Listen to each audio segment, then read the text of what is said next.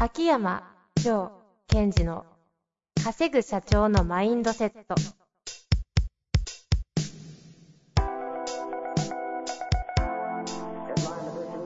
なぜ一流の経営者たちはぶつかる壁を次々と越えられるのかそこに隠されたマインドの正体ポッドキャスト「稼ぐ社長のマインドセット」は上場企業から中小企業までエグゼクティブコーチングトレーナーとして人材開発を行ってきた秋山城賢治が経営や人生で役立つマインドの本質について分かりやすく解説します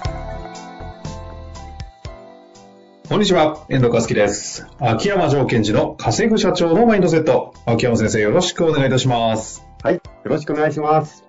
さあ、今週も行きたいと思いますが、はい。最近なんか、いろい ろやっているそうですけど、わかりますかえー いや最近ほら、あの、最近ちょっとだけ遠藤さんともお話ししてる、ほう。この、なんていうんですか、この、ヘルステック、ヘルステック。そうそうそうそう。フィットビットですね。フィットビット。フィットビットっこれてをね、アメリカですかアメリカですね。アメリカか。うん。これをつけ始めて結構面白いなと思ってます。この間ね、うん。あの、たまたま経営者の人たち、秋山先生絡みでああ会う機会があっていたとき、結構なんか皆さん、結構つけてましたね、ぽいやつ。フうん。そィうそうッそトうビットじゃなく、あれ何秋山先生の影響えっと、一人の人は、もともとやってたけども、はいもはうい一人の人は、私がやってるからやろうやろうって言って。あ、そうなんですね。どうなんですかえそれだけで一本取れそうなんです、すごいシンプルでお願いしたいところですけど。えっとね、あの、これ睡眠データ取れるんです。ああ、そうですよね。何時間寝たたとか、よく眠ったとかね。ええあの、レム睡眠、ノンレム睡眠以外に、実は起きてたとかね。意識的には。あ、なんか意識の、なんか覚醒してたみたいなのわかるうんんですか実はね。起きたんじゃないか、みたいな。ええそういうのをデータが出てくると、確実にお酒を飲んだ日は、眠りが、の質が悪い。まあ、そんなもんデータ取んなくても分かんなそう、 分かりそうですけど、やっぱそうなんですかそれがほら、データと出ると面白いじゃないですか。やっぱりそうなんだ、みたいな。そう、本当ですね。すごい見たくないな。いやいや、その、あくまでもこれ自分を今捨てたり罰したりするに使っちゃうと、やっぱり逆効果なので、ああ。面白がっていけばいいと思いますよ。これ、アウトカムに寄与しますしますしますします。どうやって使うと寄与するんですか睡眠データですか睡眠とかもそうですし、秋山先生なりの、あの、やばい、聞いてしまった。ごめん ミスった。ちょっとだけ。ちょっとだけ。例えば、これ私は今、オンラインでセッション1日9時間とかって時あるじゃないですか。ああ、最近ね、多いですからね。はいはい。そうすると、こう、座りっぱなしだとお知らせしてくれるんですよ。え、どういうことですか動けって。そうそうそうそう。一えすいません、セセッション中に動いてる邪魔じゃないです か。うるせえな、セッション中だよ、みたいな。じゃあ、まあセッション終わって、そしてこう、ぼーっとしてると時に、1時間で何歩動きましょうみたいな、まあ、セットを私の方でしてるんですけどあ、、自分でできるんですね。調整は変更可能ですから、えそうすると、あ、足りないって言うと、50分ぐらいだと、ウィーってお願いす、あの、お知らせしてくれるので、すぐこう、ちょっと、あの適当な動きをして、ー、確かにこのリモートの環境とかね、在宅増えると、うっかり気づいたら何時間座ってたかわかんないぐらい座ってるとかありそうですもんね。そうそうそうそう。だから、もう、ちゃんと自分が動いたのかな、動いてないのかなってことを、もう自分で考えるんじゃなくて、まあ、秘書じゃないけども、そこで知らせてもらうと、あんまり逆にそこにエネルギーを費やさなくて済む。ああ、健康秘書。そうですね。それをこう、なんか怒られてるとか、やばいなってやっちゃうと、私はちょっとつまらない。なるほど。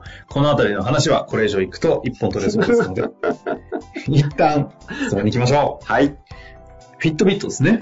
秋山先生が使ってるのは。はい。大体あれ機材で言うと1万から3万とかでしたっけ、いいやつとかだと。うん。じゃあ1万あればできちゃうんですね。そうですね。で きます。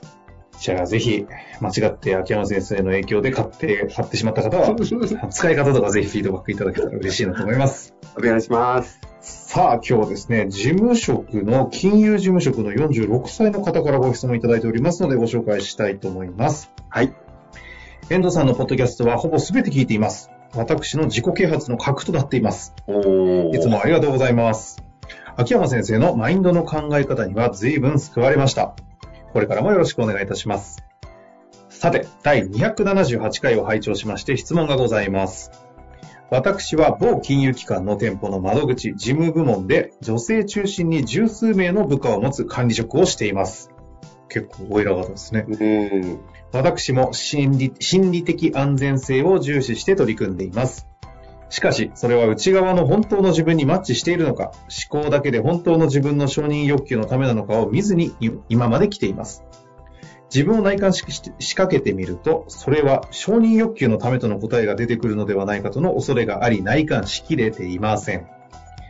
第278回では、組織においての心理的安全性が話ち話の中心となり、それは非常に参考になりました。まずは自信を持って自分が安心し、元気本気のステージに進んでいきたいと認識しました。元気レベルにはなりかけていると思っていましたが、偽りの自分に気づいてしまった場合、不安になりそうでギャップへの対処方法について気になりました。思考に自分の内側を近づける方法があるのでしょうかジョーさんのプログラムを受けるとできるのでしょうかそれとも自分の内側は変えられないので何らかの帳尻をつける必要があるのでしょうか極論今の仕事は向いていないと意欲を失ってしまいそうな怖さもあります。長々とすいません。よろしくお願いいたします。ということですが、なかなかマニアックな質問ですね、これ。いや、よくこう、内観されてると思いますね。すでに内観してないとご自身はね、おっしゃっておりますが。いやいや、してますよ。で、これまあ、あの、話を一回整理すると、はいえっと、20 278回で、心理的安全性というのをテーマで私がお話をして、はいはい。で、えっと、心理的安全性を求める、その上司がね、心理的安全性を作ろう作ろうというときに、実はそれは相手のためだというふうに自分の中では見せかけて、えっと、自分がその状態を作らないと不安になっちゃうから、うんうん。うんっていう状態でやってはいけませんよっていう話をしたと思うんですよ。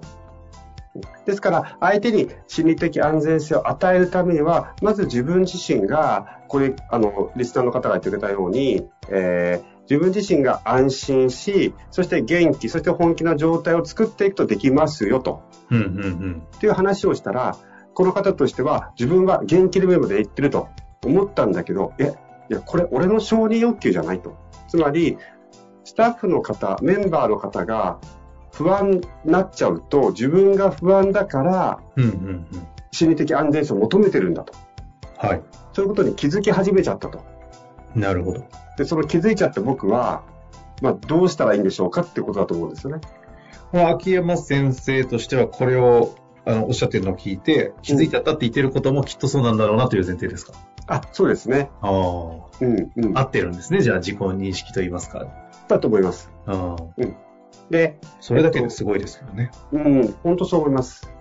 で、えっと、その自分としてはまだまだ承認欲求があるからみんなを安心させたいと。つまり自分に穴が開いてるから、みんなが不安だと嫌だから穴埋めをしたい。そのために安心してねってやっちゃってるのに、ちょっと気づいちゃったと。うんうんな気づいちゃったので、その、本当の自分を見つけるためにはどうしたらいいんですかとか、えっ、と、思考を自分の内側に近づけるっていうのはどういうことだろう。うんと、自分のこう理想のし自分と今気づいちゃった自分を近づけるためなのかな。ちょっと公平が難しかったんですけども、うん。うんうんうん。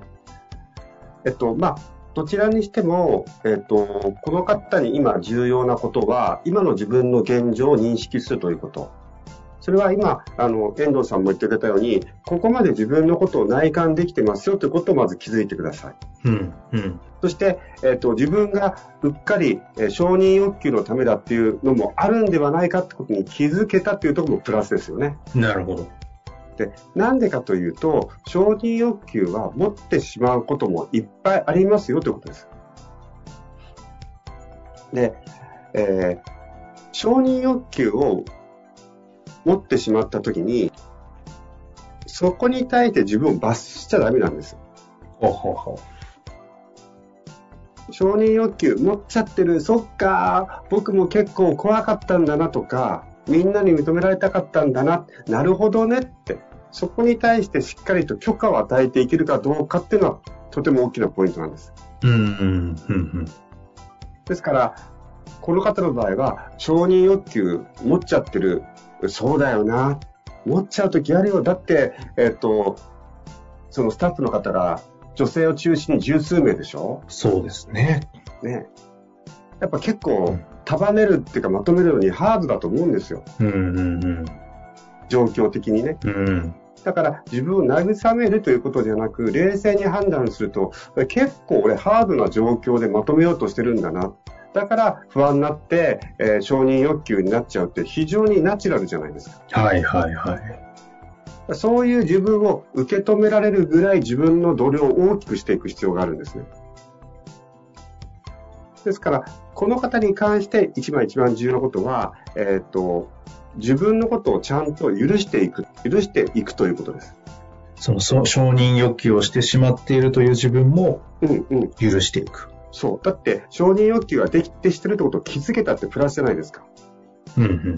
さっきのあのフィットビットのお話じゃないですけども、あ、私は、えーお酒を飲むと睡眠が浅いんだと。それに気づけたっていうのは、ちゃんと自己管理をしようと思って、これを買ってるからでからですよ。この許すっていうのは、うんここにおいてはどういうこことをすると許すというふうに言っているんですかはい。えっと、自分が前進してるという意味ですよ。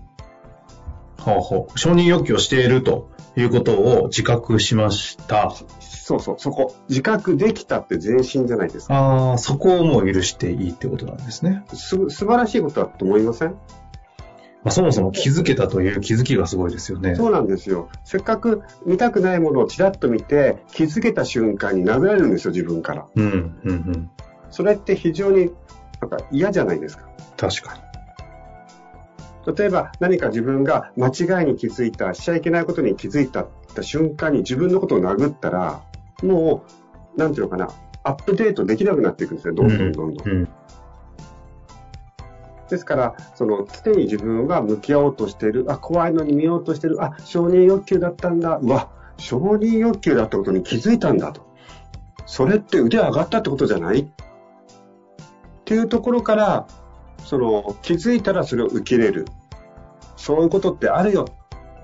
だってよくよく考えてごらんよみたいにしっかりと冷静に分析していくことによって、なるほどな、そういう状況に陥っちゃうよ、普通だったら。っていうふうに持っていくことですね、自分のことを。まあ、その前進ということで、その許していくっていうのは、一ついただいたと思うんですけど、そその上でなんですけど、この承認欲求を抱いてしまうという、この承認欲求というもの自体については、あの、秋山先生としてはどのように捉えてらっしゃるんですかうんと、パターンがいくつか、いくつもあるんですけども、はい。例えば、その、さっき言ったように、自己、えっと、自己存在、自己前進、えー自己、自己し、あれ 自己存在、自己前進、えー自己需要、自己信頼って、この4つがあって、うん、この4つが欠けていると、この承認欲求になっていくんですね。の、あ4つがっていうか、どれか1個でもなんですけどね。例えば、なんだろうな、えっ、と、嫉妬、すぐ嫉妬しちゃう人っていうのは自己需要が欠落してるんですよ。うん、うん、うん。つまり、えっと、完璧主義者の人ですよね。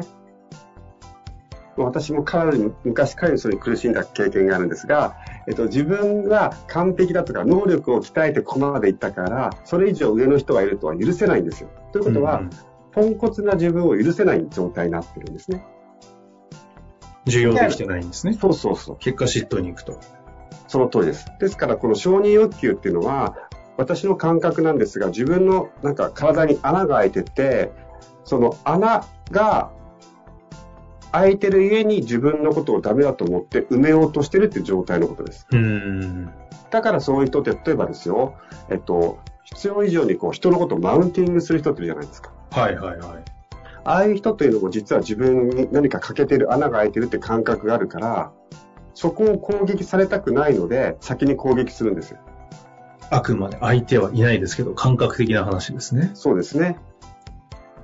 あとは、その、常に自分が、ダメだ、ダメだ、劣等感っていうのを感じてる人も、やっぱり自分の中でなんか穴が開いてる感覚があるので、誰かが何か言った言言うとですね、それは私が笑われてるんだっていうふうに認識してしまうんですね。うんうんなので、笑われないようにって、こう、人の目を気にしてしまうっていう状態が起きちゃう。うん。なるほど。ですから、まあ、その承認欲求っていうのは、その自分の中で欠けている穴が開いているという感覚を持っている夢に、ゆえに、それをどうにかして、こう、補おうとしているっていう状態です。で、その状態を扱う上では、まず、その承認欲求なんだっていう事実に気づけたら、うん。その事実を受け取ってたという自分を前進していると受け取って、はい。そうですね。そそその後どうするんですかとは言っても、やっぱり穴は開いているわけですよね、自分の中で。あの、そして、自分がその4つのパターンのどれかっていうことを見極めると対処法が出てくるんですよ。ああ。これは、多分時間が足りなくなってきましたね。この人の場合は、私の読みでは、えー実は自己需要が欠落してるっていうか、そこがちょっと弱まっちゃってるっていうふうに思いますね。はあ、なるほど。じえっ、と、全部で、なん、なんて言いましたっけ、4つは自己。存在、はい。自己前進、自己前進、自己需要、自己自己信重頼、要、自己信頼。で、この方がもしかすると弱いなと思うのは、自己需要。自己需要。まあ、えっ、と、簡単に言うと、ちょっとうん完璧主義というか、自己イメージが高くなりすぎちゃってる感じがすごいしますよね。うん。自己イメージが高くなりすぎちゃってるから、こういうふうに自分のことを内観できて、えー、るにもかかわらず、もっと上に立たなくちゃいけない。自分はもっと上に行かなくちゃいけない。っていうのがちょっと強まっちゃってる気はしますね。なるほど。なので、そうこう、磨き、ぶあなたがって、この方が磨いていただきたいのが、こう自分ができてないところを愛せるように自分のことを持っていくっていうことが、今のチャレンジポイントだと思います。うん、なるほどですね。ぜひ、いろいろ学んでいただいているようですので、ちょっと今日のお話を聞いてですね、あの、また何か引っかかることがあれば、ぜひ質問等々いただければお答えしたいなと思いますので、お待ちしております。はい。というわけで、秋山先生、ありがとうございました。ありがとうございました。本日の番組はいかがでしたか番組では秋山城賢治への質問を受け付けております。ウェブ検索で秋山城と入力し、検索結果に出てくるオフィシャルウェブサイトにアクセス。その中のポッドキャストのバナーから質問フォームにご入力ください。また、オフィシャルウェブサイトでは無料メルマガも配信中です。ぜひ遊びに来てくださいね。